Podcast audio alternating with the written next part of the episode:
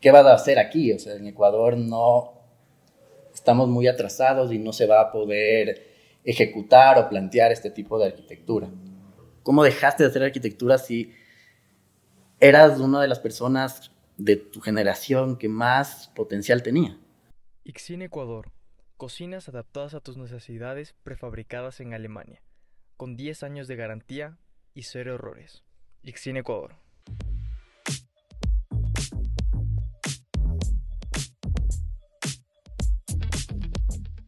Hola con todos, bienvenidos a un nuevo episodio de Archacast. El día de hoy nos encontramos con José Daniel Terán, un gran arquitecto del Ecuador, recientemente galardonado con el Architecture Master Prize, con su proyecto Hidden Stonehouse y hoy hablaremos un poco con él, ya saben cómo funciona esto de su vida y un gusto que tenerte aquí José al fin, después de tanto tiempo tratando de coordinar.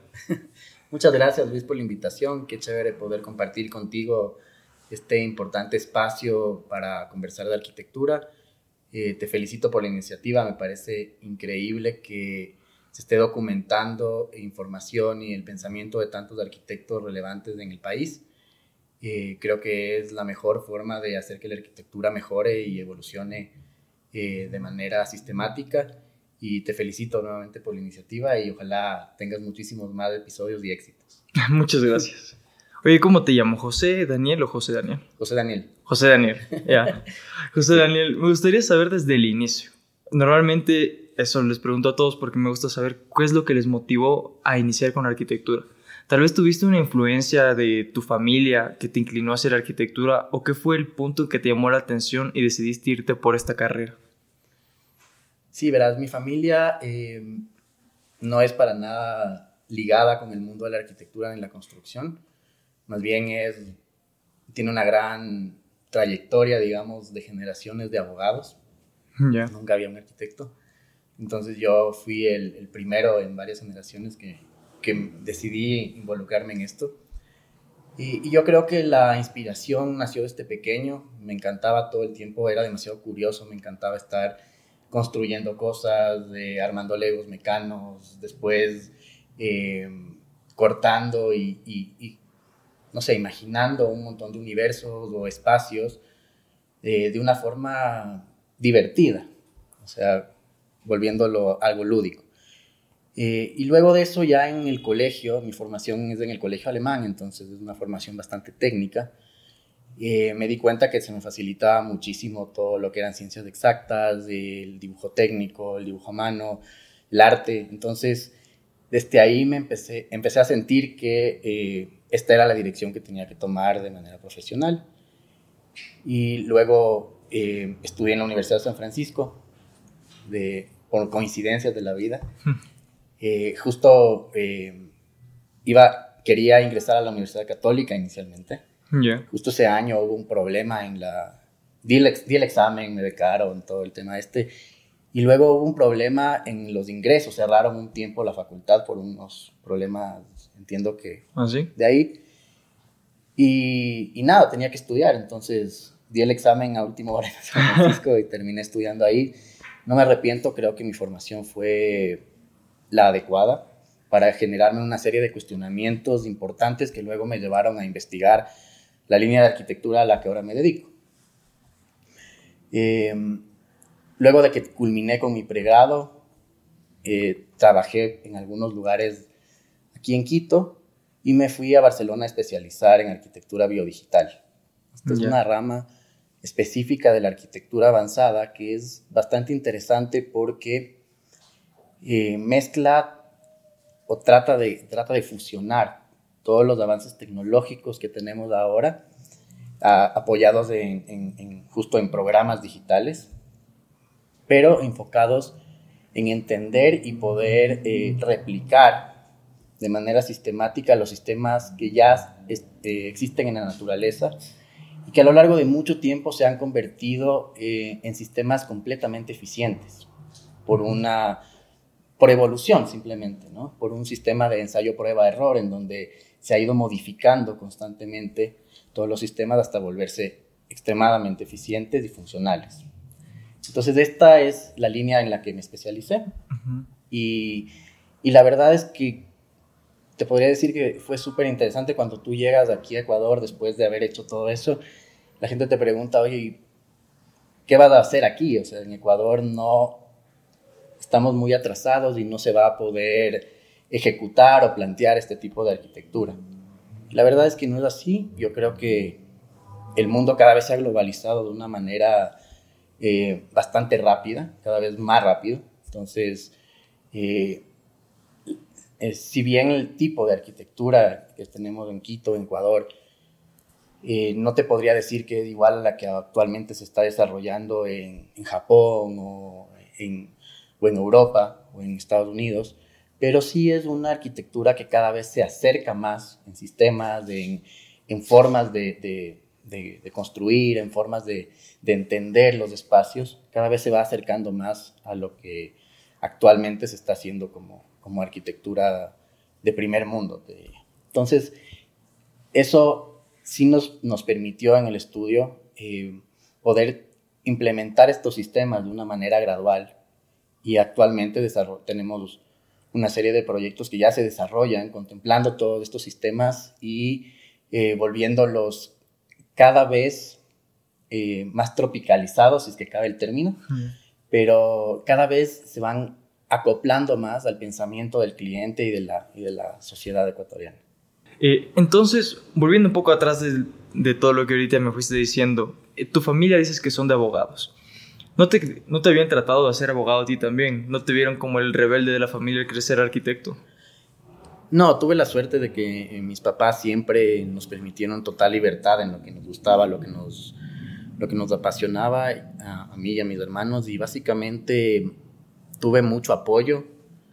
Yo te diría que eh, es súper importante en la etapa formativa tener el apoyo de tu familia para que puedan comprender que eh, lo que decidiste estudiar es extremadamente complejo, que vas a tener que perderte fines de semana o actividades familiares porque te toca estar haciendo maquetas o te toca estar dibujando planos o te toca quedarte amanecido en la universidad eh, generando proyectos. Entonces, eh, no es fácil para las familias. Yo creo que mm, atrás de, un, arquitecto siempre va a tener un montón de personas que le han apoyado a lo largo de toda su trayectoria formativa y también su, en su trayectoria profesional, porque el estudio es extremadamente exigente, pero la carrera como tal, ya cuando te desenvuelves profesionalmente, es igual de exigente o más.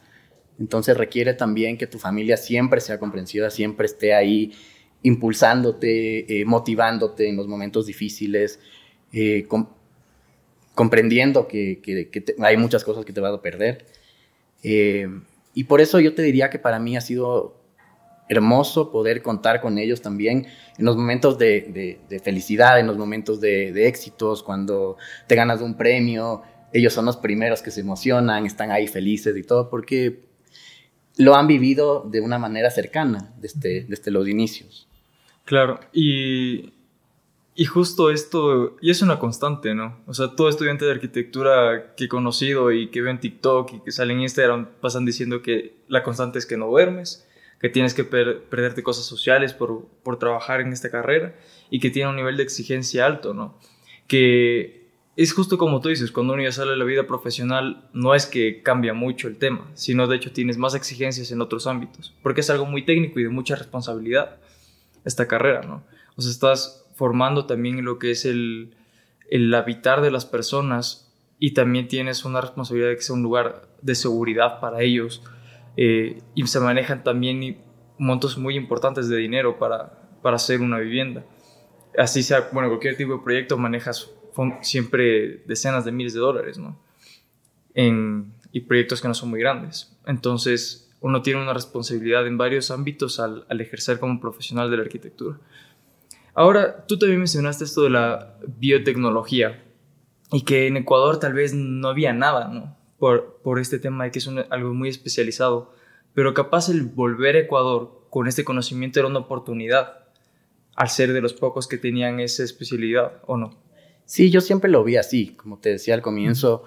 Eh, yo creo que el yo creo que Ecuador es un país que tiene un potencial intelectual brutal en términos de arquitectura. O sea, creo que hay muchísimo talento. Eh, y creo que el problema que existe eh, o que existía en la época en la que yo me formé es que estábamos alineados en una sola escuela de diseño. O sea, había una línea que se decía o se pretendía enseñar como la línea correcta de arquitectura, tal vez, no sé si desechando por completo, pero un poco escondiendo otras líneas de arquitectura que estaban creciendo y que se estaban volviendo importantes en el mundo en la actualidad. Eh, entonces, para mí, creo que el hecho de haber podido juntarme con personas eh, especializadas en ese tipo de arquitectura, con personas de todo el mundo que estaban buscando especializarse o buscando profundizar más sus conocimientos en, en términos de lo que de explorar más y volverse más vanguardistas. Eh, y creo que eso al final eh, me hizo abrir un poco los ojos y entender que si todo ese conocimiento también se lo puede traer acá al Ecuador, se puede abrir también ese, ese espectro de líneas de arquitectura, eh, volverlo un poco más global, acercarnos un poco a lo que está, a, a la arquitectura élite en el mundo. Y mientras más conocimiento le demos a las siguientes generaciones, por supuesto que va a ser muchísimo más potente los, las nuevas generaciones de arquitectos y de, profesionales y de proyectos que vamos a obtener como país. Entonces, por eso también inicié mi formación docente y por eso cuando regresé al Ecuador, eh, una de las, de las metas que tenía era poder transmitir ese conocimiento a las nuevas generaciones y por eso desde hace mucho tiempo me dedico también en parte de lo que hago a, transmitir ese conocimiento a, a nuevos estudiantes, en diferentes universidades.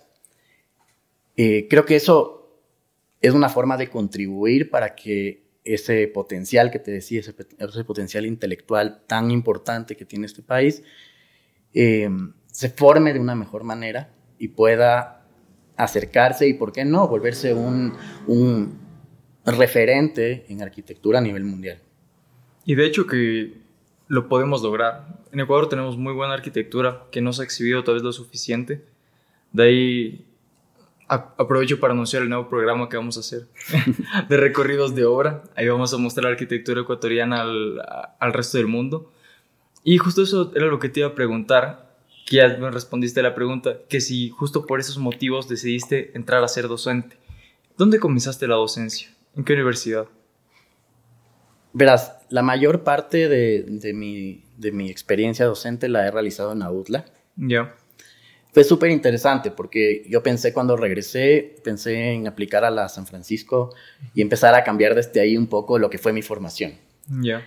Pero justo en esa época eh, tuve la oportunidad de conversar con, el decano de ese, momento en Autla, que es el Pepe Ordóñez, que en paz descansa. Y él me explicaba que eh, en su línea, en lo que él veía actualmente de lo que quería convertir a esa facultad, era justamente una visión en donde quería expandir el espectro de conocimiento de los estudiantes. O sea, en vez de enfocarse en una sola línea y convertirse en una escuela, abrir este espectro para que se pueda convertir en una facultad en donde los estudiantes puedan optar por diferentes líneas de conocimiento. Eso apoyado con el tema de que me dijo que podía tener libertad de cátedra, mm. me inspiró y, me y dije, ya, listo, me voy a meter aquí, me voy a, me voy a quedar aquí en la UDLA, eh, desarrollando justamente talleres especializados apoyados en arquitectura avanzada. O sea, tú creas tu propia malla en, en tus talleres.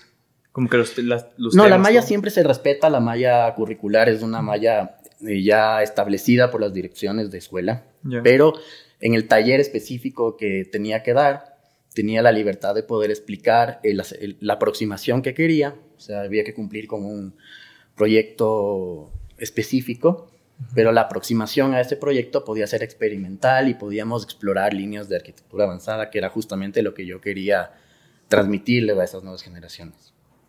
¿Cuánto tiempo vas de docente? Empecé en el 2010. Entonces... Ah, ya hace algún tiempo, ya 13 años. Ajá. Este último año dejé de dar clases porque estaba extremadamente saturado. Espero el próximo año volver, ojalá. Justo eso iba. ¿Nunca se te complicó el ser docente con, con el desarrollar tu propia firma? Sí, verás, inicialmente no tanto, porque la mayoría de proyectos que, que realicé estaban, eran proyectos locales, pero este último año hemos eh, incursionado en proyectos internacionales y eso me ha complicado los tiempos, porque evidentemente he tenido que viajar mucho a otros países para poder atender esas necesidades de, de clientes que confían en nosotros a pesar de estar lejos. Y por supuesto que eso complicaría muchísimo el estar dando clases, porque el rato en el que tú a tus estudiantes les abandonas dos, tres semanas durante el semestre, después es imposible poder llegar a las metas que, que se establecen en cada semestre, ¿no? Justo eso mismo me decía Gonzalo cuando conversábamos que él sí ha querido desde hace algún tiempo ser docente, pero no se encuentra el tiempo. Porque sé que estás tan ocupado con la oficina que a veces es difícil como que el, coordinar ese tema, ¿no? Porque aparte tienes un horario fijo y regular en, la, en lo que es la universidad y si te sale alguna como que emergencia en alguna obra o algo, no puedes como que salirte de la clase. O bueno, tal vez dependiendo de la universidad también te den como que más apertura, ¿o no? Sí, es complejo. O sea, definitivamente lo que te ha dicho Gonzalo es lo correcto. O sea, si tú estás muy encasillado, muy enfocado en resolver los temas específicos de tu, de tu taller, de, tu estudio, por supuesto que la universidad va a pasar a un segundo plano. Y el riesgo de que pase a segundo plano es que si tú no tomas el... Eh, no te da el tiempo de entender que estás formando nuevos arquitectos y que es tan delicado el tiempo que le dedicas a cada uno de ellos, eh, entonces, no si no le puedes dar el 100% de tu, de tu esfuerzo, es preferible hacer lo que él te ha dicho.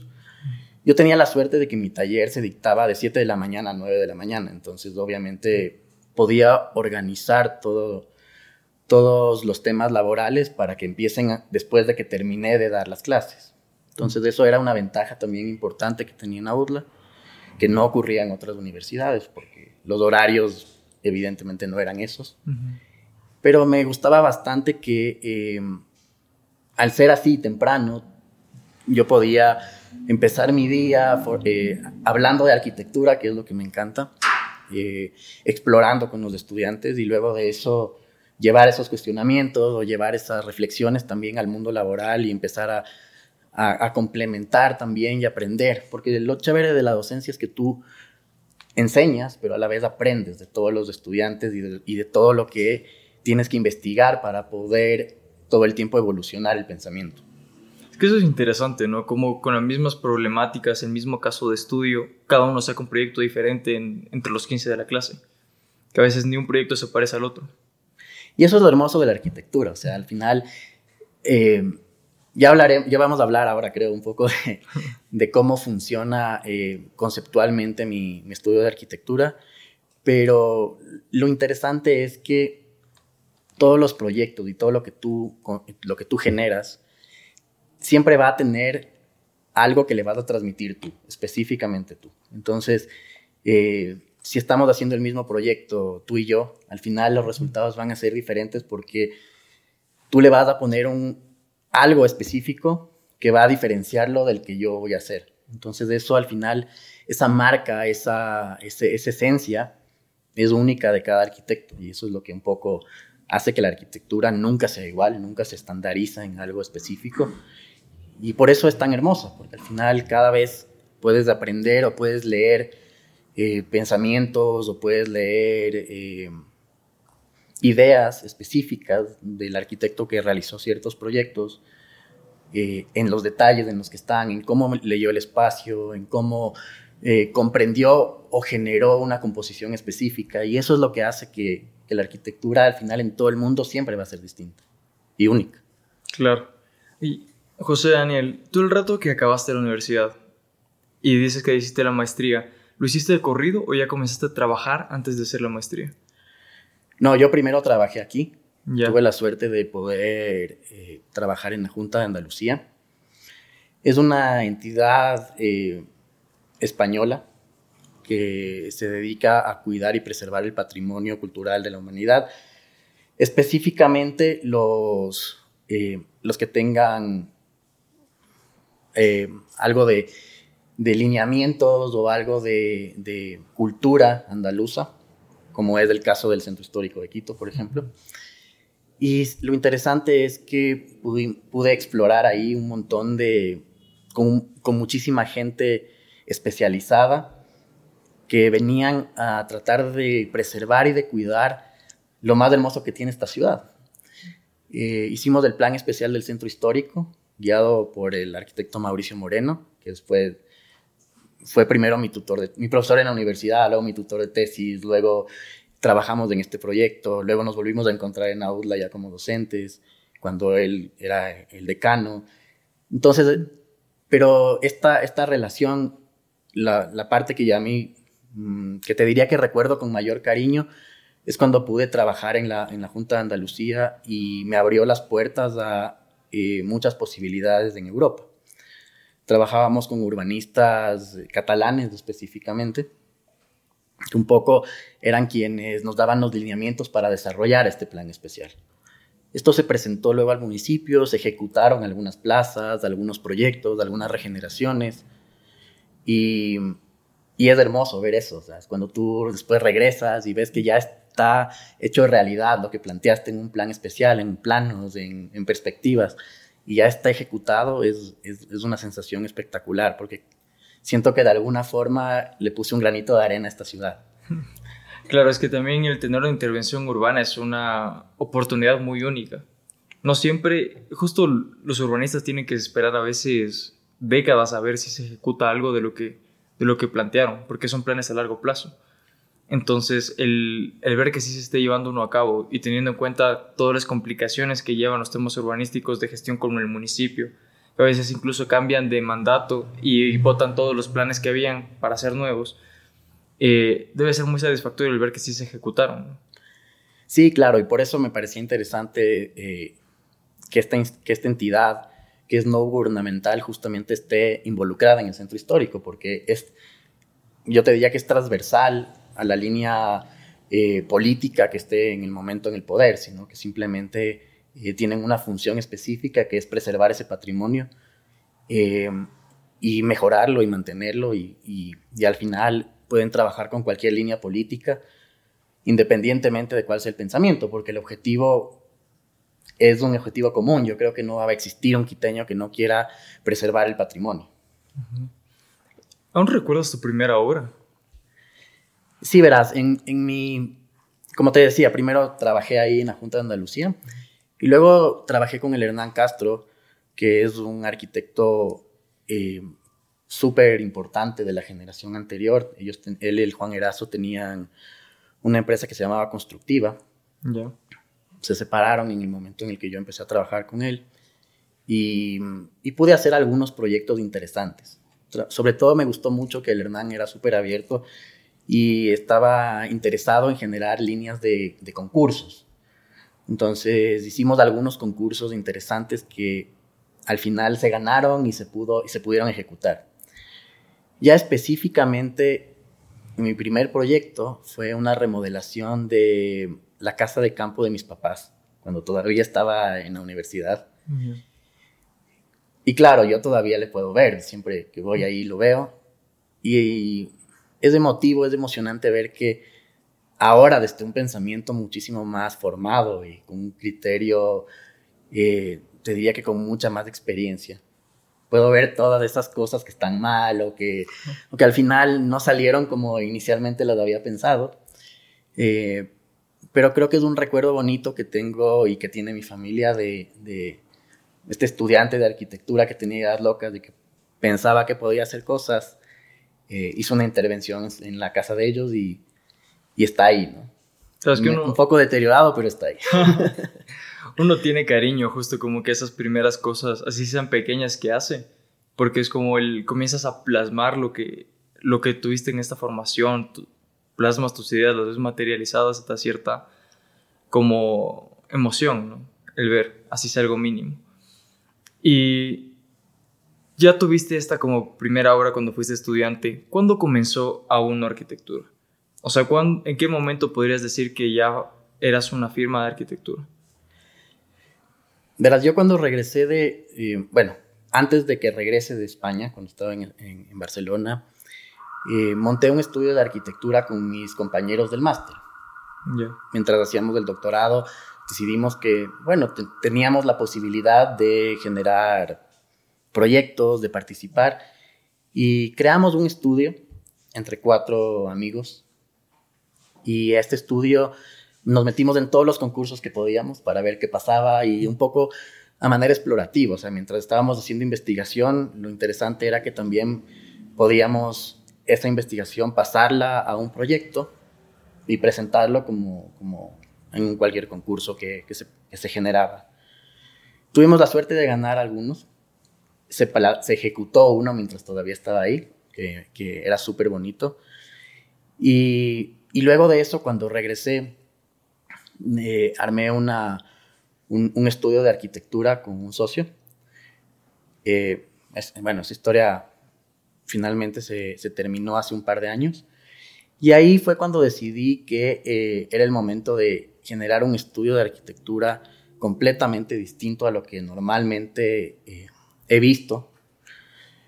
Eh, entonces decidimos que con las personas que ahora trabajan en mi equipo, que son personas increíbles, yo te diría que a uno no, no, estaría en donde está o no podría tener lo que, lo que actualmente tiene si no fuera por cada una de esas personas que finalmente engranamos entre todos y que nos pusimos la, la camiseta del equipo, como se dice normalmente.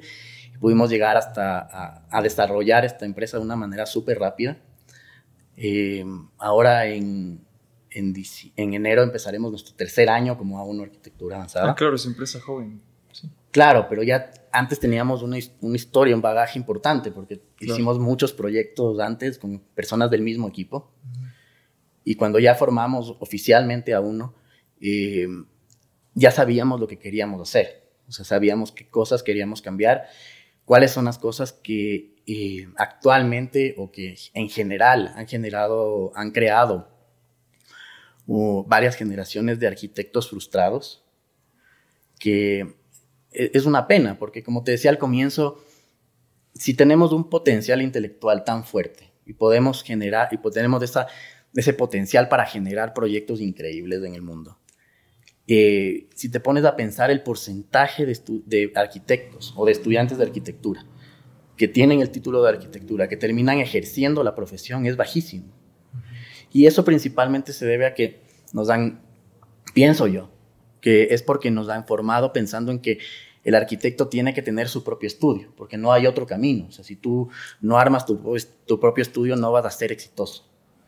Entonces yo creo que eso fue el primer paso que quisimos cambiar en A1. Por eso decidimos que no tenga ni mi nombre, ni el nombre de cualquier otra persona, ni nada, simplemente un nombre que englobe un pensamiento específico y que todas las personas que son parte de este pensamiento puedan estar ahí, ser parte, en algún momento ser directores o tomar riendas específicas de las acciones que se, van a, que, se desarrollan en, esto, en esta oficina pero que no estén apalancados o en la sombra de, una, de, un, no, de un arquitecto, de un hombre o de como normalmente pasa.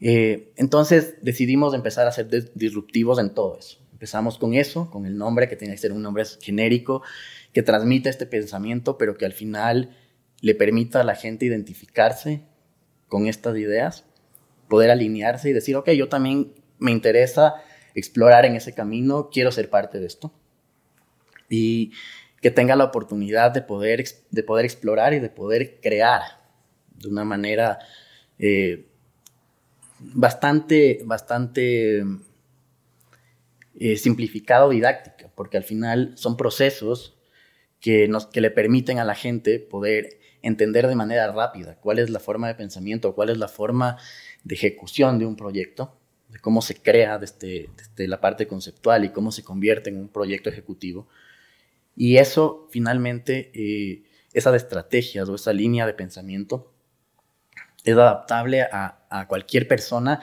que quiera explorar en esa, en esa línea. Y esto de, o sea, el nombre completo es A1 Arquitectura Avanzada, ¿verdad? Sí, se llama A1 Arquitectura Avanzada justamente porque eh, en arquitectura avanzada englobamos este pensamiento diferente, esta, esta forma de aproximación. Básicamente, eh, en arquitectura existen dos tipos de aproximación a un proyecto. Tú tienes una aproximación top-down, que es la tradicional, en donde el arquitecto en su cabeza pensó y creó un proyecto y lo transmite al papel, al lápiz, a la computadora, a lo que quiera, pero ya lo hizo desde una manera subjetiva específica. Y esta metodología top-down es la que se ha usado durante muchísimo tiempo. Pero luego apareció una, metodología que se llama bottom-up, que es una, eh, una forma de pensamiento en donde el arquitecto deja de ser un ser un tanto omnipresente, un tanto que decida las acciones de las personas que van a vivir en ese espacio.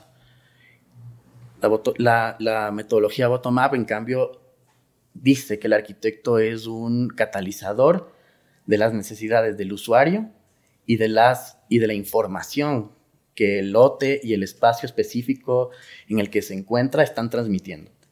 Entonces, al entender a la arquitectura desde esta línea de arquitectura avanzada, básicamente ya no son tus decisiones subjetivas las que las vas a, plasmar en un papel y transmitirle al usuario que así es como debe vivir, sino que básicamente tu objeto arquitectónico, tu producto, eh, va a nacer o va a salir específicamente de la combinación de esos inputs que cada uno te fue dando, ya sea el usuario como el lote, y eso te va dando ciertos parámetros de creación y ciertos lineamientos específicos en los cuales el objeto arquitectónico va a estar específicamente desarrollado para satisfacer esas necesidades y para poder adaptarse de una forma específica en ese entorno en el que va a estar desarrollado.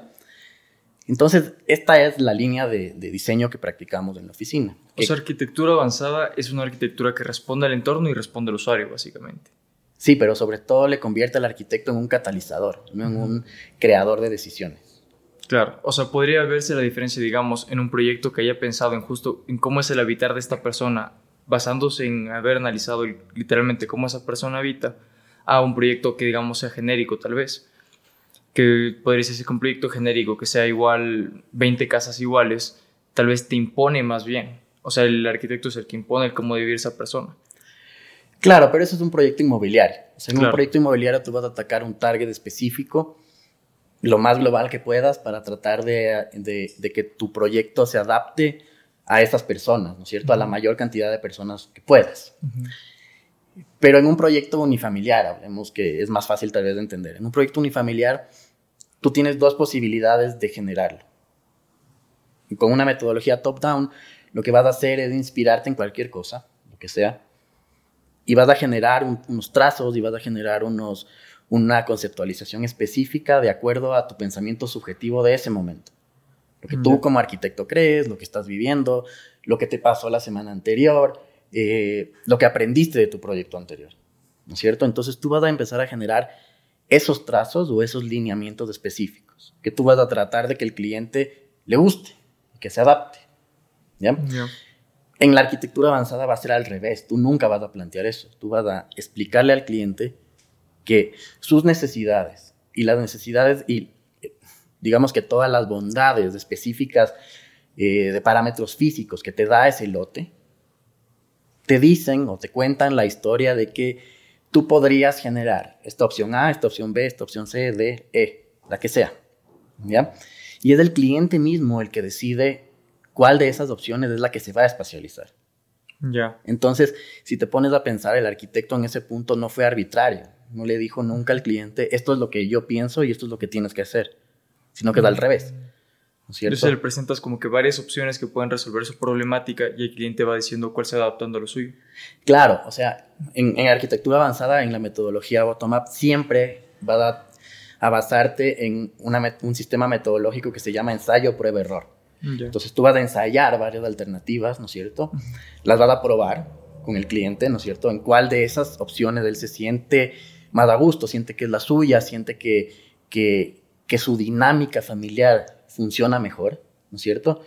Y todas las demás las vas a descartar. Entonces, a partir del el descarte, tú vas a encontrar la opción que cumple de una mejor manera con esas necesidades y se adapta de igual manera al entorno. Sí, eso está interesante porque sí, es verdad que está acostumbrado al tema de que tú presentas la propuesta y tienes que explicar al cliente por qué le funciona eso, en vez de que si le presentas varias propuestas que le pueden funcionar y que lo vaya eligiendo y seleccionando. Incluso eso, ¿sabes a qué me recuerda? Hay unos sistemas de inteligencia artificial, no me acuerdo cómo se llama, que estaba jugando el otro día, que uno le pone el texto y te genera una imagen. Entonces le pones yo qué sé, casa de tales características, te salen cinco imágenes diferentes. Y tú das clic a cuál es la que más va por lo que quieres. Y después le vas añadiendo más y te dando más opciones, puliendo y puliendo, basándote justo con este sistema como de eliminación. Claro, es que acuérdate que todos los sistemas de computación siempre van a venir, o sea, a ver, las computadoras se crearon justamente en un sistema binario. Este sistema binario por, por defecto siempre va a tomar descartes, ¿no es cierto? Es un sistema, cuando las computadoras cuando empezaron a evolucionar generaron un sistema de descarte evolutivo que se llama autoorganización y, y, replicación. Entonces, finalmente, esas secuencias, esas, esas líneas de script van a, van a ir replicándose, van a ir autoorganizándose de una manera secuencial, que al final eso es lo que genera un código que tú vas a poder interpretarlo como lo que, lo que sea. ¿ya? Entonces, si, la, si, si el mundo computacional viene justamente de hacer eso, la arquitectura avanzada que nace justamente con, esas, con ese pensamiento, evidentemente va a estar ligado por completo con sistemas de inteligencia artificial, con sistemas de, de, creación evolutiva, con sistemas de descarte evolutivo. Entonces, porque finalmente es lo mismo, es cómo funciona el cuerpo humano, es cómo funcionan los sistemas naturales. Tú ahora, por ejemplo, puedes ver que una especie de un árbol ha generado unas, unas ramas específicas o ha generado un tipo de hoja específico para poder sobrevivir en el mundo. Los que no se adaptaron de esa manera perecieron, ¿no es cierto? Y se, extinguieron. Y los que sí se adaptaron y modificaron su, sistema generativo son los que actualmente persisten. Es lo mismo en arquitectura. La arquitectura avanzada justamente viene de eso. Entonces, al final, busca adaptarse a todo, a todo lo que le dicta el entorno. Y como evidentemente la arquitectura se trata de espacios habitados, entonces el usuario es uno de los condicionantes más importantes de ese entorno, porque el usuario es el que va a vivir, a habitar, a, a, interactuar con, con, con, ese espacio. Entonces, el usuario es el que tiene que estar 100% conforme con, con su habitar dentro de ese espacio. Por eso es que la arquitectura avanzada o la arquitectura eh, con metodología bottom-up ha ido desplazando en el mundo a la metodología tradicional top-down. Por eso es que cada vez si tú te vas ahora a las universidades de, más renombre o, de, o las universidades top en el mundo, te van a enseñar ese tipo de arquitectura. Ya no te van a enseñar arquitectura top-down, ya es la arquitectura del pasado. Al momento en que tú formaste el equipo en A1, o que sigues formando tal vez, ¿qué es lo que tú buscas en alguien para que sea parte de ese equipo?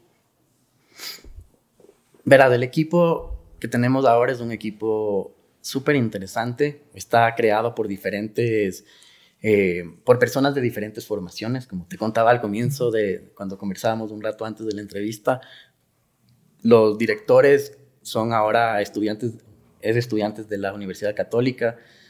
Eh, también hay gente que, salió de la UDLA, gente que salió de la San Francisco, gente que salió de otras universidades de, otras provincias, de otros países que igual quieren venir a formarse aquí.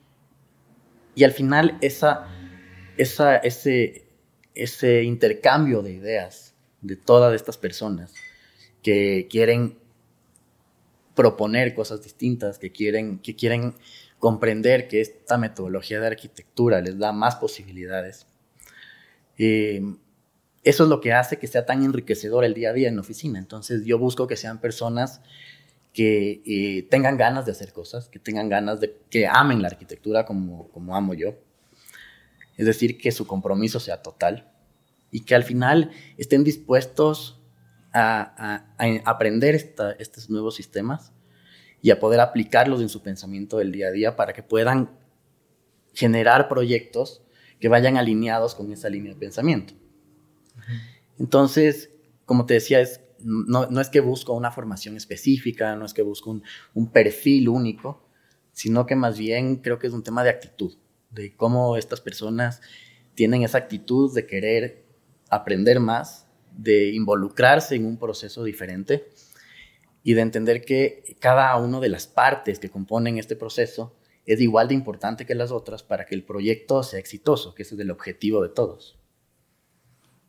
¿Tú tienes varios de tus ex estudiantes trabajando contigo? Sí, eso fue súper chévere, porque cuando empezamos con, con, con, el estudio, eh, yo estaba en un proceso en la universidad en el que daba, eh, era tutor de tesis, entonces muchos de mis tesistas se convirtieron en, en, mis colaboradores profesionales y luego de eso algunos se fueron eh, a especializarse, se mudaron, se mudaron a otros lugares, abrieron sus propios estudios. Y es súper chévere porque mantenemos contacto con todos ellos y nos damos cuenta que efectivamente están haciendo cosas diferentes y están intentando eh, transmitir en sus proyectos también un poco de lo que aprendieron en el estudio. Entonces, actualmente, como ya no estoy dando tesis, sí tengo estudiantes de la universidad en el estudio, pero antes era, te, decía, te podría decir que casi todos venían de ahí. Ahora, ahora es un poco más, más repartido. Oye, está bueno eso que recién caigo en cuenta. Si eres profesor, también tienes chance de elegir un buen equipo, porque tienes mucho más eh, referentes de cómo trabajan. Y después tienes chance de ofrecerle también el trabajo a los que ves que tienen muy buena habilidad. Claro, por supuesto. Es que al final, eso es lo que te decía. Hay muchísima gente que tiene un potencial enorme. Tú los ves en las etapas formativas. Y luego de eso, no sé, te comunicas cinco años después con esta persona y te das cuenta que no se dedica a hacer arquitectura. Que por alguna razón su, en, su, en su línea profesional se frustró y dejó de hacer arquitectura. Y tú dices, pero ¿cómo dejaste de hacer arquitectura si eras una de las personas de tu generación que más potencial tenía? Y es por eso, por lo que te decía en su momento. Yo creo que las oportunidades o la forma tradicional en la que nos han enseñado que funciona la arquitectura o que se desarrolla la arquitectura puede llegar a ser súper frustrante. ¿Qué pasa si tú, no, si tú tienes un potencial enorme y por cosas de la vida no encuentras un cliente? Te toca buscar qué hacer y vas a ir a cualquier otra cosa. Te vas a derivar en cualquier otro trabajo y luego de eso te acostumbras a ese trabajo y dejaste la arquitectura. Entonces tienes un título votado y cinco años o seis años de esfuerzo a tope y tú sabes que eso está votado y al final te dedicas a otra cosa. Entonces, parte de lo que queríamos nosotros cambiar era eso, que la gente entienda que, así, que puede hacerse carrera. O sea, imagínate en otras, en otras ramas, el sueño de las personas es trabajar en una multinacional porque dicen, ahí hago carrera y me jubilo. Ok, en arquitectura también se puede hacer carrera y jubilarse. No necesitas ser el dueño para ser exitoso, ¿me entiendes? O sea, si armas un equipo lo suficientemente bien estructurado y tienes un sistema eh, organizacional en donde la gente pueda ir escalando niveles, evolucionando también en sus cargos, entonces al final hacer una carrera de arquitectura se vuelve muchísimo más interesante. Y eso es el pensar en empresa, ¿verdad? Porque, es un pensamiento de empresa, sí. Porque si hay muchos estudios que son, podría decirse casi informales, porque son muy pequeños y no porque no puedan crecer, sino porque no tienen la visión de crecer como empresa, tal vez por posturas personales que ellos tienen, filosóficas o lo que sea. Pero al plantear tú como empresa, tienes más oportunidad de crecer y ofrecer trabajo, justo como estás haciendo tú. Porque ahí sí se puede hacer, digamos, eh, justo como tú mencionas, que en otros países como hay estas posibilidades. Yo tengo una amiga que es arquitecta en Miami y trabaja para una firma de arquitectura que es bastante grande, entonces tiene el chance de ir ascendiendo sin necesidad de ella tener que emprender en su propia oficina para poder tener las oportunidades, ¿no? Que eso es algo muy bueno, que recién me haces caer en cuenta, la verdad, no me había puesto a analizar que si uno busca un trabajo como arquitecto, inicias como dibujante, no tienes mucha más chance de crecer, al menos que estés en una... Ah, o sea, te fuerza casi que el que sí busques emprender. Pero también hay la realidad de que no todo el mundo puede emprender o sea, yo siempre lo motivo, pero hay gente que no quiere tampoco el emprender, sino quiere tener un trabajo seguro y poder crecer en ese mismo trabajo. Y no está mal, o sea, si tú te pones a pensar, ya como sea la personalidad o como sea, eh, sí, el, específicamente cada persona, cómo se sienta eh, en, la, en, su, en relacionarse con las otras personas, en buscar clientes, por ejemplo. No es algo que tú puedes decir, ah, en la universidad a mis 40 estudiantes les voy a enseñar a que hagan eso. porque, no, porque eso es un tema natural, eso es un tema que a algunas personas se les facilita y a otras personas no se les facilita. Pero eso no te condiciona a que tú seas un, mejor arquitecto porque se te facilita eso o un peor arquitecto porque se te dificulta eso. Porque a lo mejor en tu pensamiento, en tu forma de, de ver la arquitectura, eres un genio, pero al final se te dificulta relacionarte con las personas y no consigues clientes, entonces te vas a frustrar y no vas a, y no vas a realizar proyectos. Entonces, cuando tú sientes que tienes una empresa que un poco hace de paraguas, que te protege de estas cosas que en donde tú no te sientes cómodo y que tú puedes desenvolverte de, de una manera cómoda en lo que te gusta, entonces te motivas y puedes desarrollar cosas muchísimo mejores. Entonces, justamente por eso es que cuando tú armas un equipo, tienes muchísimas más probabilidades de tener éxito, porque vas a coger las fortalezas de cada una de las personas de ese equipo y las vas a potenciar. Y por eso es que al final, si te pones a pensar ahora nosotros, desde que armamos a uno, hemos ejecutado un montón de proyectos, tanto en el país como en otros países. Entonces, yo no me imaginaba en tan poco tiempo estar desarrollando proyectos en otros países, por ejemplo. ¿En qué países están trabajando? Ahora, por ejemplo, tenemos algunas casas ya diseñadas en República Dominicana, estamos haciendo unas oficinas en México, tenemos un proyecto en Argentina. Entonces, pero esto solamente puede ocurrir porque tenemos un equipo que se está apoyando y se está potenciando para poder hacerlo.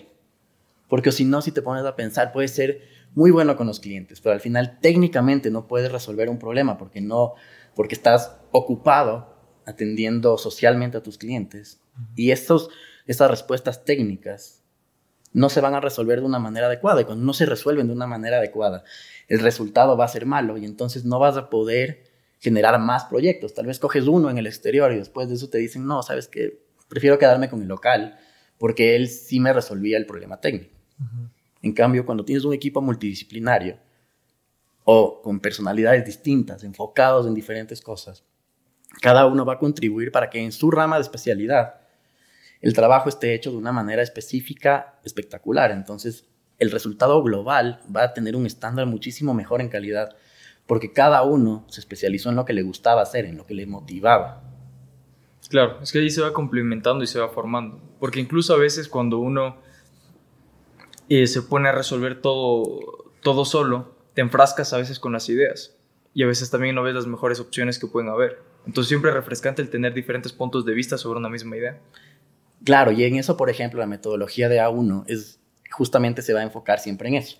Como nosotros trabajamos con la metodología de ensayo prueba error que te decía, entonces vamos a presentar varias alternativas, por ejemplo, de planes masa, que antes tú no le puedes mostrar a tu cliente 100 alternativas de plan masa, ¿me entiendes? Le vas a volver loco. Tienes que mostrarle el número suficiente de, alternativas en donde él pueda tomar una decisión y pueda evaluar y hacer un contraste, o sea, hacer su, su ejercicio de ensayo prueba-error, ¿no es cierto? Pero de una manera simple. Pero antes de eso, tú ya tenías que discutir con todo tu equipo y cada uno tenía que intercambiar sus ideas y evaluar su pensamiento y evaluar su, sus las decisiones que se tomaron en cada una de las opciones para poder generar un sistema de descarte anterior. Entonces, Evidentemente, las opciones que le vas a mostrar al cliente son opciones que ya están antes analizadas, depuradas, y que tú sabes que cualquiera de las opciones que el cliente tome van a ser, va a ser una opción exitosa. O sea, se puede desarrollar un proyecto de una manera adecuada. Y en un proyecto de vivienda, por ejemplo, ¿cuántas opciones les presentas a los clientes?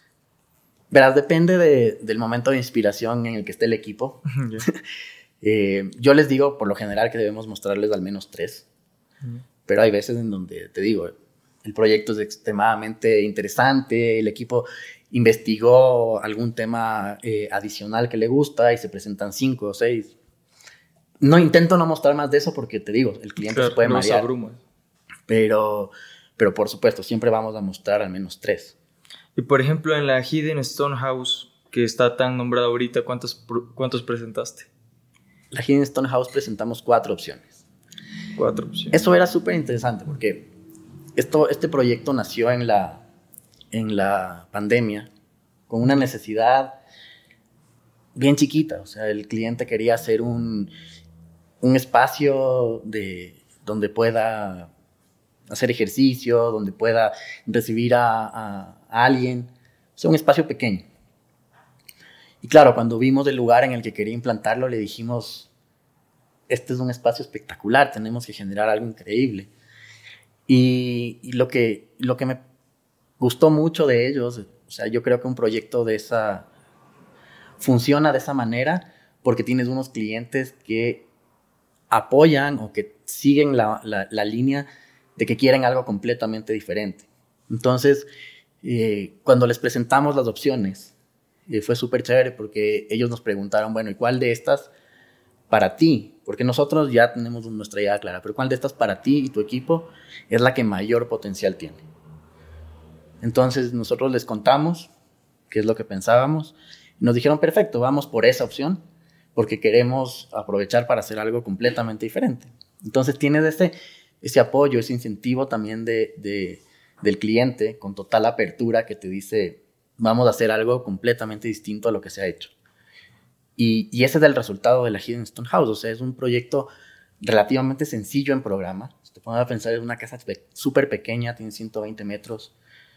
Eh, y ha tenido... Ah, de 120 metros. Es pequeña. Sí pero ha tenido ocho premios internacionales hasta, hasta, hasta la fecha. Y, y, estos premios internacionales están, o sea, ha sido galardonada en América, en Europa, en Asia. Entonces, básicamente tienes a todo el mundo explicándote. Las fotos para que vean todos. tienes a, a, a muchos arquitectos o pensadores de todo el mundo, de diferentes culturas, entendiendo que esto que tú desarrollaste tiene un valor importantísimo para la arquitectura actual.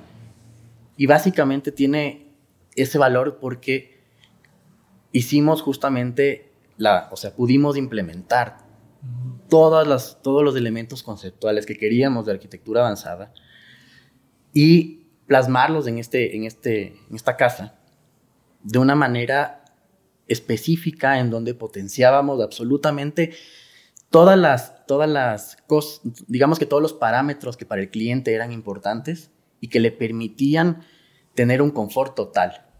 O sea, por ejemplo, es una casa que está enterrada y tú pensarías, ah, porque está enterrada no va a tener la luz suficiente, pero en esa casa está hecha de una manera específica para que tú desde las 6 de la mañana hasta, hasta que se cae el sol, hasta seis y media, eh, tú tienes entrada de luz directa sin que tengas sol directo, entrada de luz directa, que te permite, que no, te, permite la, te, da, te da la posibilidad de que no tengas que prender las luces. Entonces, ¿eso qué hace? Te disminuye bastante tu consumo energético a un punto en el que tú no tienes la necesidad de activar un sistema de consumo para poder tener confort. En temas térmicos, por ejemplo, al estar enterrada, entonces genera un efecto de geotermia, entonces en, durante el día está fresquita, y en la noche empieza a irradiar ese calor propio de la tierra y le calienta. Entonces tú no necesitas, puedes estar en camiseta en la noche en esa casa sin la necesidad de decir, ah, tengo que prender un calefactor o en el día tengo que prender el aire acondicionado. Entonces estos, estos, el volverle, el aprovechar a la naturaleza para que la arquitectura se vuelva eh, un, desde un punto de vista eh, práctico, te diría, que se vuelva mucho más eficiente y que te permita aprovechar de una manera natural todas estas ventajas que nos da la naturaleza, es lo que ha hecho que justamente pensadores de todo el mundo destaquen este proyecto. Y de lo que tengo entendido, uno de los premios que ganaron fue el Architecture Master Prize, ¿verdad? Este premio no es que tú aplicas para el concurso, sino que te llega la invitación porque descubrieron tu proyecto y les llamó la atención. ¿Así funciona? Sí, verás. Muchos de los, de los concursos tienes dos metodologías. Tú puedes aplicar y entras a un pool infinito de proyectos en donde si tienes suerte, eh, el jurado que esté de paso va a ver tu proyecto y lo va a destacar y va a clasificarte a una ronda de a una ronda de evaluación de proyectos, ¿ya? Pero si te invitan al proyecto a, a, participar en el concurso, entonces tú vas a entrar directo a esta ronda de evaluación de proyectos. No te, no te van a garantizar que vas a ganar nunca, evidentemente son concursos súper serios, eh, pero lo interesante es que cuando te invitan es porque ya alguien previamente vio el valor que tiene tu proyecto. Entonces entras a esta línea de competencia igual enorme. Por ejemplo, en, en el Architecture Master Prize participamos con más de 15.000 arquitectos y otros proyectos. Entonces es una cosa de, es de locos. ¿Y el proceso de la selección cuánto les dura? ¿Un año que sabe ser o qué? Sí, más o menos unos 6 a 7 meses se toma el proceso hasta que te, hasta que te es que 15 mil proyectos ponerse a analizar. Es una locura. Claro. Uno que ganamos en China, por ejemplo, eran 30 mil aspirantes. Uh. Entonces, si tú te pones a ver, es como que entre todos estos tienes que, tienes que tener un elemento diferenciador tan potente. Porque tú no puedes, o sea, entre 30 mil proyectos es casi imposible que tú tengas el, o sea, que el, que el jurado tenga el tiempo de ponerse a ver a detalle tu proyecto. Simplemente tienes que tener un elemento diferenciador importante que, que haga o le llame la atención de una manera rápida. Claro, es que si solo ser parte de los 30 mil ya es un avance, ¿no? ¿no? No creo que acepten a cualquiera para formar parte de los que clasifican. De esos 30 mil, ser el primero debe ser bastante complejo. O sea, en verdad tiene que ser algo llamativo y que no tenga algo diferente y algo especial para que logre ganar un proyecto de este tipo de concursos. Y por eso es que es interesante justamente lo que te hablaba antes, cuando nosotros aplicamos todos los elementos de arquitectura avanzada en esta casa. O sea, todos los, digamos que los, los conceptos básicos de cómo deberías hacer que el entorno intervenga para que la, para que la vivienda se vuelva muchísimo más eh, funcional y que, te y que se mantenga en todos los aspectos en los rangos de confort ideales. ¿ya? Cuando tú haces eso, entonces vas a entrar en una categoría de Green Architecture que es específicamente va a estar orientada a proyectos que intenten rescatar elementos de la naturaleza y incorporarlos en la arquitectura. Entonces ya es una ventaja. El Architecture Master Prize nosotros ganamos en esa categoría, justamente en Green Architecture si hubiéramos aplicado a otra categoría, a lo mejor no clasificábamos. Y también es saber a qué categoría aplicas o no. Claro, pero justamente porque tu proyecto tiene un potencial en esa categoría específica. Entonces nosotros en la Hidden Stone House intentábamos que todo lo que, eh, todos los, las ideas de sostenibilidad que estábamos tratando de aplicar puedan ser medibles. Entonces cuando tú te das cuenta que, por supuesto, todo lo que te comiste de, de espacio natural lo repusiste entonces, eh, sabes que si te comiste 120 metros, repusiste 120 metros, entonces sabes que el impacto que generaste es neutro. Entonces, en ese punto, te pones a ver que esta categoría de Green Architecture va a destacar específicamente esas estrategias aplicadas que este proyecto tiene. Y para que te haya llegado la invitación, justo decías que es que alguien ya vio el proyecto antes y, y consideró que podía estar entre los nominados. ¿De qué forma tú crees que esta persona se enteró? Porque hay algunos portales de arquitectura que eh, están buscando siempre proyectos distintos y te piden que mandes la, información de tu proyecto y te publican, ya sea en, los portales, en sus revistas, en sus artículos. Y esto evidentemente llega a los lectores adecuados, o sea, llega a las personas que tienen poder de decisión para, eh, no sé, para una crítica arquitectónica en algún, en algún lugar específico del mundo. En este caso nosotros tuvimos la suerte de que nuestras, una de nuestras publicaciones llegó a las manos de una de las personas organizadoras del Architectural Master Prize y nos dijo, bueno, queremos invitarte. y, y, cuando tú ya ganas un premio como, como ese, eh, tu proyecto empieza a tener muchísima, eh, empieza a ser visto en muchos lugares del mundo. Por eso es que tuvimos varias invitaciones a los otros concursos que, también tuvimos la suerte de ganar. Por ejemplo, eh, este último que, que, ganamos en Japón es un concurso en el que nos invitaron a participar porque nos dijeron, ah, tú ganaste este premio, nos interesa que tu proyecto, específicamente este, lo traigas a, a, que, esté, a, que, a que participe aquí en nuestro, en nuestro concurso en Japón. Y cuando, y hace poco nos dijeron, bueno, ganaste el concurso, ven a, nuestro, a nuestra ceremonia porque nos interesaría conversar contigo sobre cómo hiciste este proyecto. Entonces, esto, esto yo creo que más allá del tema de cuántos premios o cuántos títulos tú puedas llegar a tener específicamente con, un proyecto o varios proyectos, yo creo que lo que es relevante es que al final estás poniendo el nombre de Ecuador, la arquitectura de Ecuador, en el, en el plano mundial o en, en, en el mapa de los sitios de arquitectura más relevantes del mundo. Por ejemplo, como te decía, tenemos la suerte de, que nos han premiado en China, en Japón, en Europa. En... A China vas a ir, ¿verdad? ¿O sea, no recibes ese premio? No, ese ya, ese ya pasó el año pasado. Ahorita ah, el, que, voy a ir es en Japón. ¿Y cuándo te vas? Me voy eh, la siguiente semana. Ah, ya mismo. sí, sí, sí, ya, ya mismo vamos. Eh, era de grabar después de que traiga aquí así. Le ponemos Luego hacemos otra y te traigo aquí el, Manda una foto y la ponemos aquí en la edición. Sí, pero, pero lo que te decía es que lo relevante de esto es que tú le, cuando tú haces estas cosas y tú eh, como que exteriorizas o compartes estos, eh, que, hay un, que hay arquitectura ecuatoriana, que tiene estos, que ha ganado estos premios, que en el mundo entero ha sido reconocida. Tú le puedes inspirar a las nuevas generaciones a decirles, sabes qué, tú también lo puedes hacer. Tú también puedes generar arquitectura competitiva, tú también con esta misma formación puedes hacer este tipo de cosas y, y, y hacerles entender que la arquitectura de Ecuador no es menor a ninguna otra. Que tú, haciendo las cosas aquí, cuando las haces bien, tiene el mismo valor que cuando un arquitecto japonés lo hace en Japón o cuando un arquitecto eh, europeo lo hace en París. Claro, es que cuando tienes un referente que destaca a nivel internacional, como que sube los ánimos en, en, todo el medio. Por ejemplo, y eso se aplica en varios aspectos. Por ejemplo, cuando Antonio Valencia llegó al Manchester United, un montón de niños comenzaron a soñar con que futbolistas ecuatorianos pueden llegar a jugar en los mejores clubes del mundo. Y ahora ya tenemos, por ejemplo, a Moisés Caicedo, que él sabe decir que su referente igual era Antonio Valencia. Igual podría decirse que ahorita tú estás igual haciendo que la arquitectura de Ecuador alcance un nivel internacional de altos estándares que vas a motivar a toda una generación de arquitectos jóvenes a que se pueda alcanzar esos niveles. Que no porque sea, eh, tengamos formación en Ecuador o que seamos un país pequeño, no podemos llegar a alcanzar grandes cosas y de gran calidad.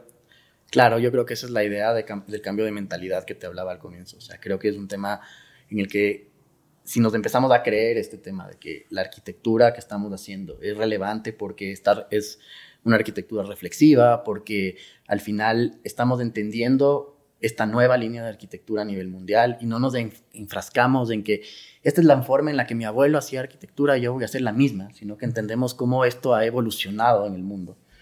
Y si la empezamos a aplicar con el potencial intelectual que te decía que yo encontraba, al menos en mi carrera docente, en muchísimos arquitectos de aquí, yo creo que esto se va a volver un tema de cotidiano, o sea, los, los arquitectos ecuatorianos van a empezar a ser destacados o nombrados en todo el mundo porque hay un potencial increíble. Oye, ¿y has hecho solo proyectos de vivienda o de qué otros tipos de proyectos has realizado? No, no, hemos, eh, por suerte he podido incursionar en varios diferentes ámbitos de, de, líneas de proyectos arquitectónicos.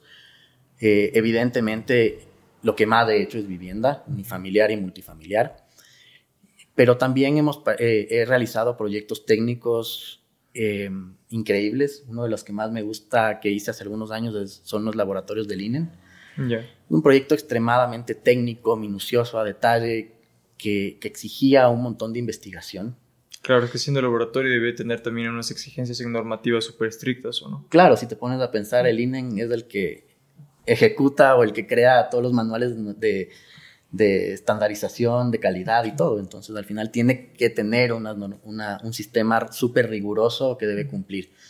Y actualmente estoy, eh, terminamos de diseñar hace poco el nuevo campus de la Universidad de Esmeraldas. Este es un proyecto que me gusta muchísimo porque eh, está ubicado en las afueras de Esmeraldas, en San Mateo, en, un espacio increíble con un bosque primario, secundario. Y, y es un campus enorme que abarca, o sea, el, el, espacio del campus son 100 hectáreas y lo interesante de eso es que teníamos que plantearnos un proyecto que cumpla unos, unos altos estándares de sostenibilidad.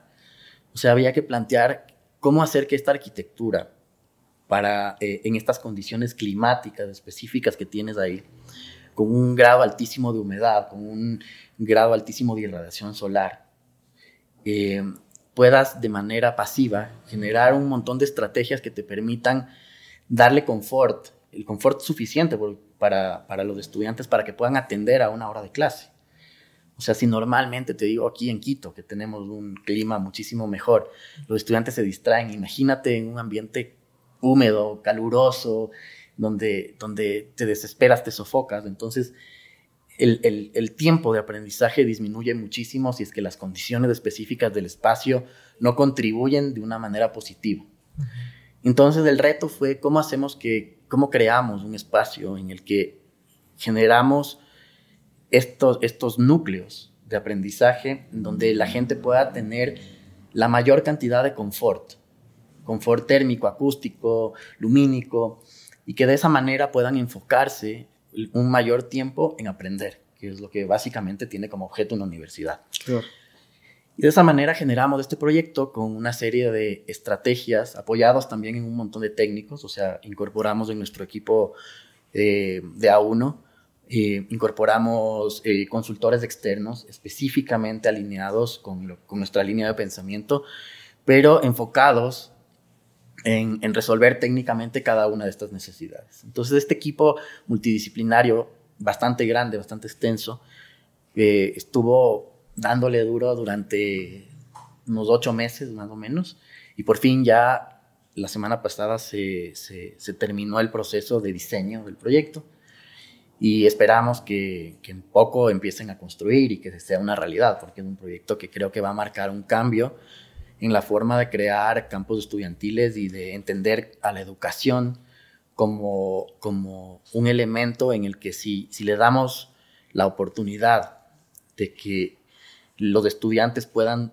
sentirse cómodos mientras aprenden, entonces el nivel de conocimiento de todos ellos va a crecer muchísimo.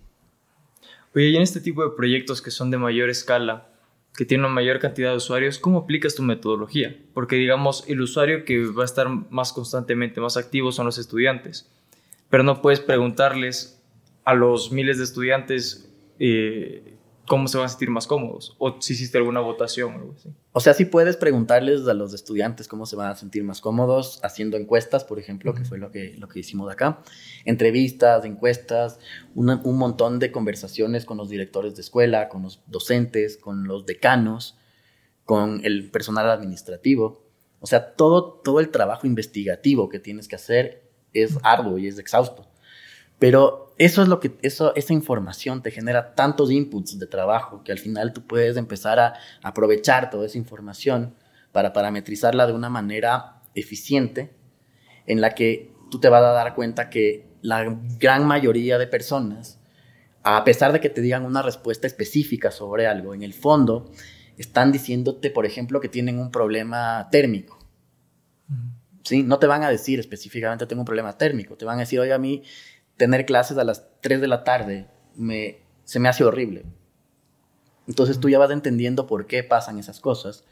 Y cuando haces tu estudio, tu, tu, análisis específico, te das cuenta que esos parámetros empiezan a dispararse y que cuando atiendas esos parámetros eh, de inputs del, del usuario y los solucionas de una manera técnica, entonces vas a poder satisfacer esas necesidades de todos. ¿Y qué sistemas utilizas para analizar todo esto? O sea, en lo que es software. Verás, cuando, cuando estuve estudiando en, en Barcelona había un montón de software que intentaba parametrizar esto de manera, de manera mm, computacional, te diría, a través, apoyado en, una, apoyado en un, en, en, en un software. Pero después nos dimos cuenta que cuando tú quieres obtener resultados específicos, es necesario que tú parametrices esto.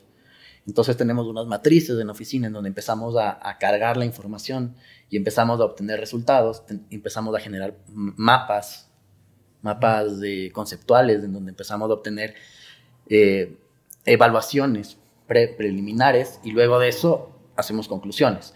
O sea, básicamente si te pones a pensar, aplicamos el mismo sistema que seguramente te, te enseñaron en la universidad, en donde tú cuando primero haces un diagnóstico, luego haces un análisis y luego haces unas conclusiones que van a derivar en una serie de estrategias específicas que las vas a aplicar en el proyecto espacializado.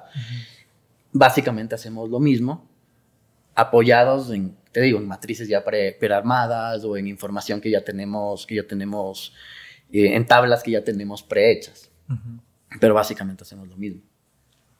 Ya, muy interesante. Eh, ha sido muy interesante igual esa aproximación que tú tienes a la arquitectura. Eh, en verdad, de los que he entrevistado, eres el primero que me comenta, bueno, tal vez no me han dicho alguien más, pero es el primero que me comenta que siempre va este, este proceso de eliminación, con varias propuestas, elige esta, después sigue varias propuestas, sigue esta para que sea el mismo usuario el que vaya eh, eligiendo el espacio que esté más adecuado a él. Ahora, José Daniel, quiero hacerte algunas preguntas que les puedes responder de manera muy breve. Claro, Ya. ¿Qué es algo que te emocione? Verás, en arquitectura específicamente lo que más me emociona es cuando entrego un proyecto y veo las sonrisas y la emotividad que tiene mi cliente el momento en el que recibe su obra. Esos momentos nosotros somos muy, muy inclusivos con nuestros clientes, o sea, generamos una relación extremadamente cercana con todos ellos. Entonces, el momento en el que tú ves que estas familias se les salen las lágrimas porque ven su sueño hecho realidad, a mí al menos me hace pensar que estoy haciendo lo correcto, que esta es la manera de hacer las cosas y me genera tanta felicidad porque sé que logramos entender a ese cliente y logramos ayudarle a cumplir su sueño. Entonces, eso, esos momentos, por ejemplo, son los que más me gustan de todo el proceso. Es que es hermoso. Justo yo recién en la anterior semana que estaba en Manta entregué una casa del conjunto que construimos allá. Y en esas casas damos muy, mucho espacio a que personalice el cliente. Y en la entrega el cliente no paraba de sonreír. O sea, está en su casa, está así. Viendo todo felizote. Claro, esos ojos así que le brillan. Es increíble. Es una sensación muy especial. Comparto eso contigo. ¿Qué es algo que te desagrade? Verás, no me gusta mucho que el campo de la arquitectura en Ecuador específicamente es bastante informal. Entonces, eh, cuando nosotros trabajamos un proyecto y entendemos que estamos apoyados mucho en la ciencia, o sea, lo volvemos, lo volvemos bastante numérico, matemático, eh, científico, y tú te topas con, con que tienes que lidiar con un montón de gente que no está acostumbrada a eso y que es informal y que le valen los tiempos y que no le importa eh, hacer mal su trabajo porque sabe que después va a tener tiempo de corregir. Entonces se genera una serie de reprocesos que más allá de, de, que obviamente el tiempo es irrecuperable, que, que es molestoso, se genera un un desperdicio de, material, de dinero, de, recursos, que al final nunca se van a poder compensar. Entonces, yo te diría que algo desagradable con lo que tengo que lidiar siempre sí es eso, es, esta informalidad eh, y, que la gente se ha acostumbrado a ser informal. Creo que en, la, medida en la que eh, todas las personas que intervienen en el proceso de arquitectura comprendan que si se vuelven formales, van a ser mejores, toda nuestra arquitectura como país va a destacar muchísimo más.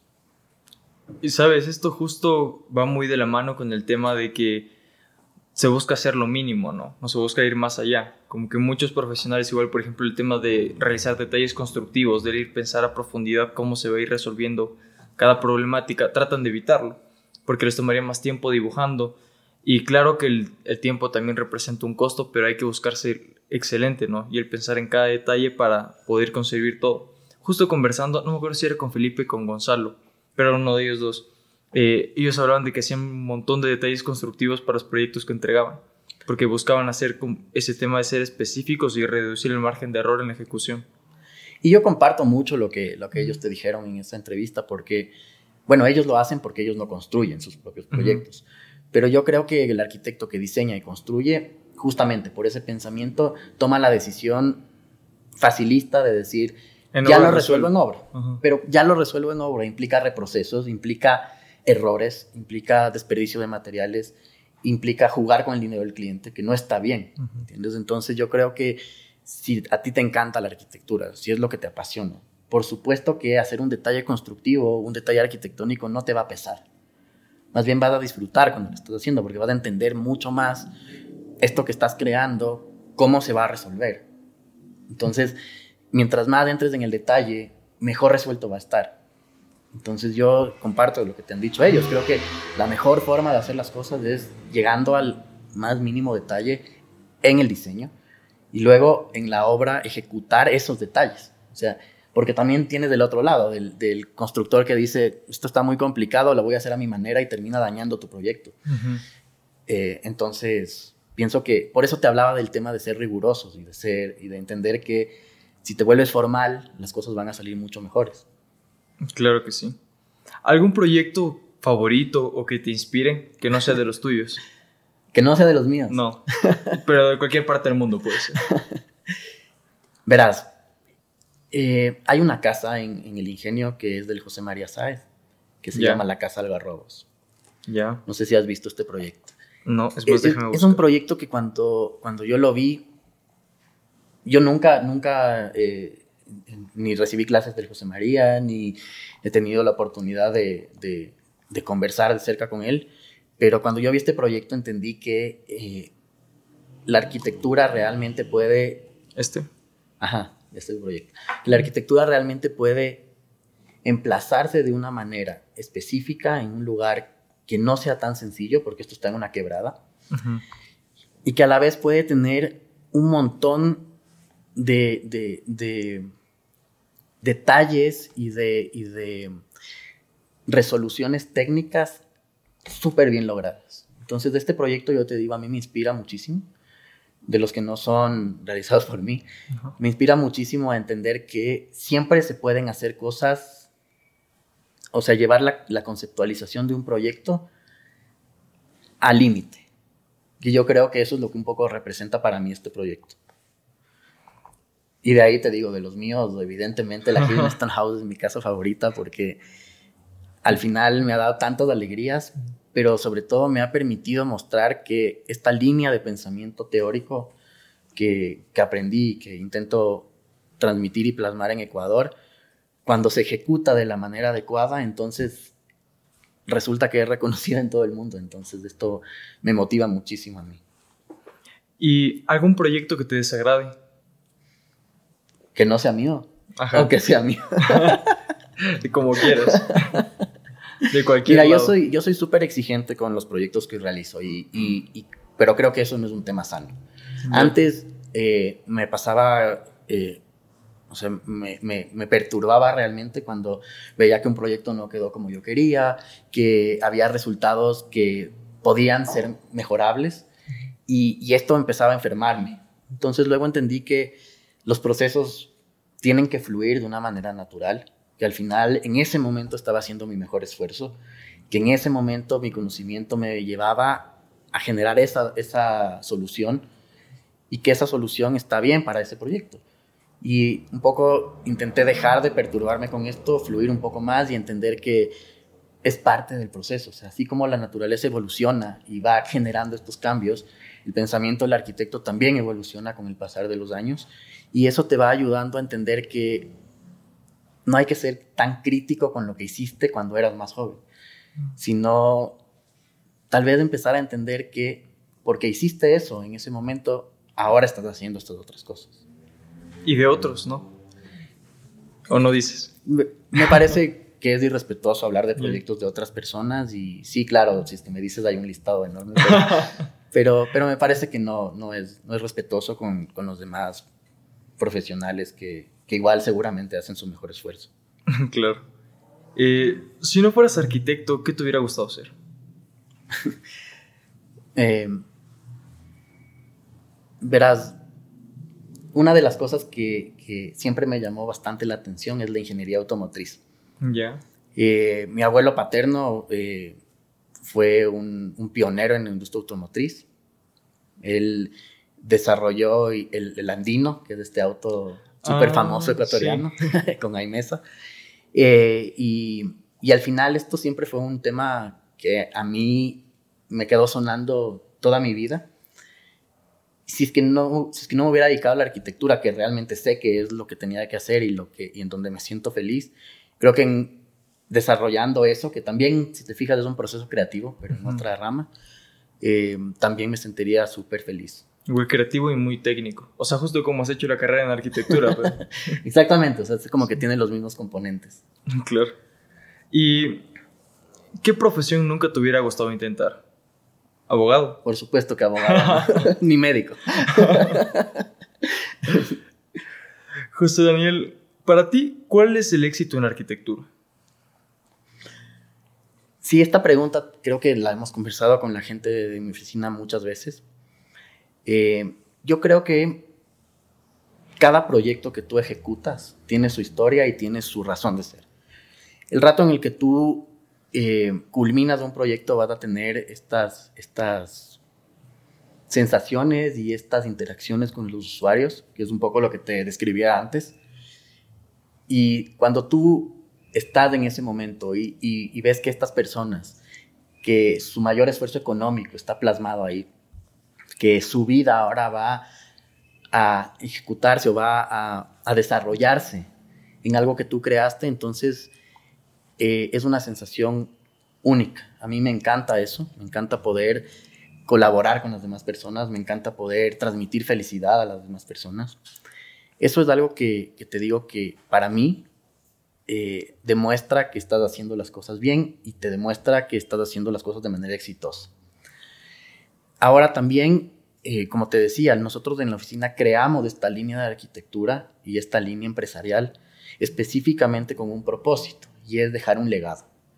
Entonces la idea es que esta forma de pensamiento distinta, completamente diferente, tanto en términos empresariales como en términos de conceptualización y de creación de, objetos arquitectónicos, eh, pueda expandirse, pueda tener más personas que estén ahí adentro, pueda tener más líderes dentro, que al final, si ahora generamos X número de proyectos, en el futuro generemos 10 veces más, porque hay más gente que se une a esto y que al final se vuelva una línea que nos dé muchísimo más, que nos dé resultados muchísimo más adecuados con el entorno en el que estamos viviendo, de una manera más consciente. O sea, al final, si te pones a pensar, cada vez que se desarrolla un proyecto, llega la gente y hace esta hermosa frase de vamos a limpiar el terreno y matan todo un ecosistema que ya está ahí, que después va a ser irreemplazable. O sea, por más que tú le vuelvas a poner césped a eso, ya ese ecosistema desapareció.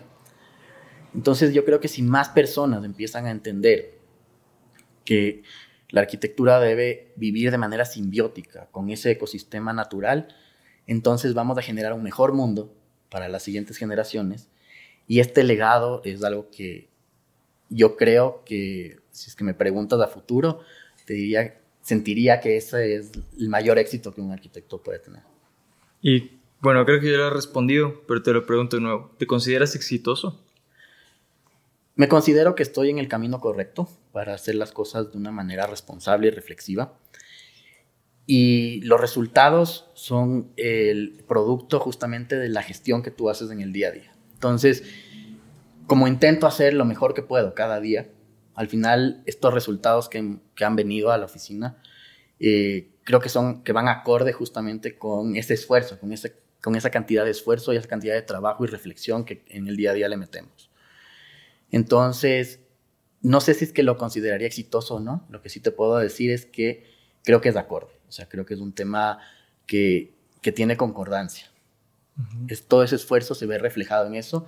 Y si las demás personas de todo el mundo lo pueden ver y lo pueden valorar, entonces estamos haciendo las cosas bien.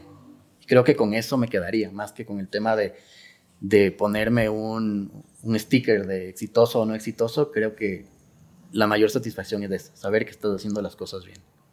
Muy bien. Muchas gracias, José Daniel, por venir a este espacio y por haber compartido esto y también por cómo has ido trabajando y ayudado a que la arquitectura del Ecuador también tenga una visión a nivel internacional, no, ya, no solo de un tema local ni latinoamericano, sino a nivel global. Eh, y a todo el público, igual gracias por haber visto esto. No se olviden de visitar el showroom de Ixina, que es aquí donde estamos ahorita. Estas son cocinas de Ixinas, es mobiliario alemán importado. Te traen la cocina acorde a tu diseño. y nos vemos en el próximo episodio de Archacast. Muchas gracias Luis por este tiempo. Qué chévere haber compartido contigo estas reflexiones. Y cuando venga de Japón te traigo el, el premio para que le veas. Sí. Gracias a todos. Gracias.